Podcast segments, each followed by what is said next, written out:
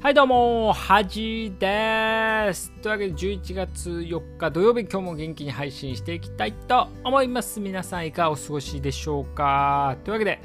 えー、金、土、日とね、3連休の方もいると思いますけども、えー、天気はね、だいぶいいですけど、やっぱね、寒暖差がね、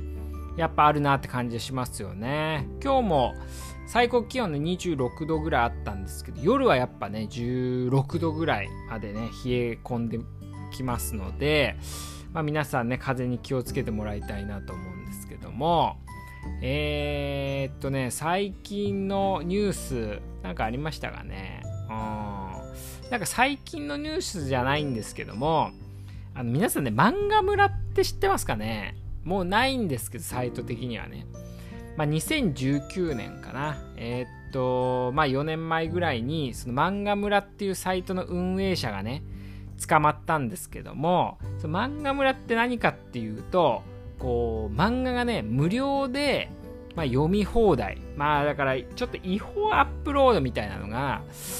のサイトだったんですよね。うん。で、それを運営してたね、星野ロミっていうね、まあ、ロミっていうのはカタカナなんですけどそれ多分日本とイスラエルとどっかの、まあ、ハーフというかね、まあ、3分の1日本人みたいな、まあ、国籍は多分日本だと思うんですけど、まあ、その人が逮捕されたみたいな事件があったんですよね。で僕はあんま見てなかったですけど漫画村もかなりね若い人ではねすごいこう流行ってたんでね、うん、結構話題にはなったんですけどもでね、その人がね、星野ロミっていうのは去年ぐらいにね、まあ、あのー、まあ、出所してというか、結構テレビにとかネットにね、出るようになって、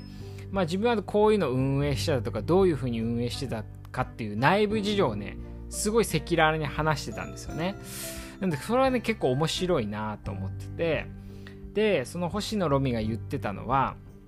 あの、その、自分は、まあ、違法じゃないと思ってやってたみたいな話をしてたんですね。で、それなんでかというと、違法、まあその星野ロミっていう人のこう作った漫画村ってサイトに直接ね、こう、まあ、漫画の違法アップロードをした場合は、まあ、これは多分ね、普通にアウトだと思うんですけど、その人は、その他の人が違法アップロードした URL っていうかね、その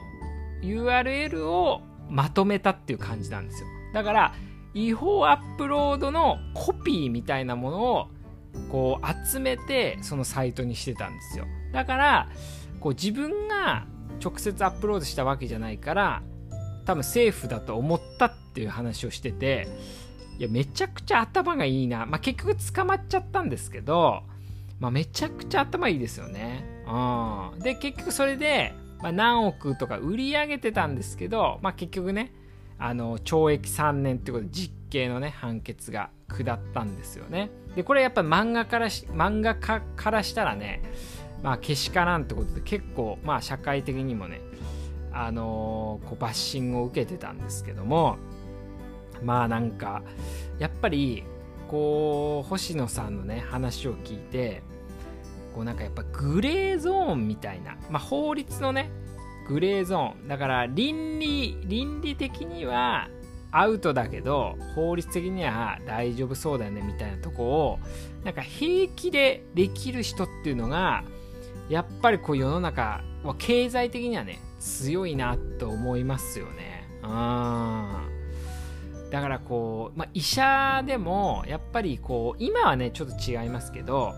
やっぱり一時期ねこう美容整形とかに行く医者って結構叩かれてたわけですよ。まあ、医者にまでなってこう美容のね世界に行くっていうとかなり10年前とか20年前叩かれてたんですけどまああのそこに飛び込んでった人たちはまあ今はねいろんな美容外科いるとは思うんですけど医者の中ではやっぱ軽視されるというかなんですけど、まあ、結局経済的にはねやっぱ普通の医者よりは儲かってますからやっぱそういう意味ではこうまあ法律とかね倫理観は別にあれですけど、まあ、こうグレーなとこあなんかタブーとされてることをできる人ってやっぱ強いなっていう感じますよね。あ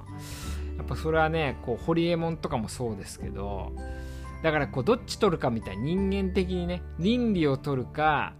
こうお金を取るかみたいなね、まあ、経済的なねとこを取るかっていうのはやっぱここはね結構人間の何て言うんですかねせめぎ合いというかね。あまあそういうのがねあるある分野なんで結構面白いなと思うんですよね。はあ、あとはね最近こう友達とね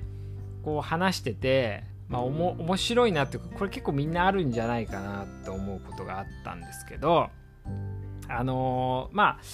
友達と遊びに行って、まあ、僕がねこうなんかバラがすごいねあのー、すごい生えてるというかね、うん、の植えてある公園に行った時にこのバラのね匂いを嗅いでなんかいやなんかすごいトイレみたいな匂いすんなみたいなこと言ったらその友達がねいやそれ逆だよみたいな。いやだからそのトイレをバラの香りにするためにトイレットペーパーとかねそのをバラの香りにしてるので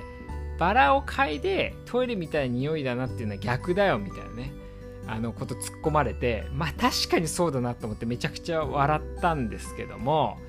結構なんかもう俺の中でねこうバラはトイレの匂いみたいなね、うん、になってて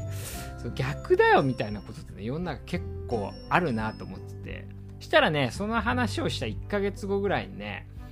えっとまたね違う友達とね話してる時になんかね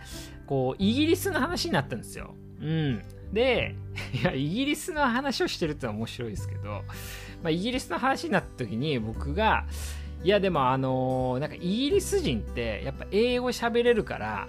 あのー、やっぱこう世界的に、ね、強いよねって話をしたら、いや、それも逆だよって突っ込まれたんですよね。だってイギリスが英語の発祥なわけで、それがこうアメリカとかに渡って英語になってるわけだから、イギリス人が英語喋れてそのおかげでこう世界に通用するってそれは違うだろうみたいなこと言われていや確かにと思ってこれそれも逆なんですよね。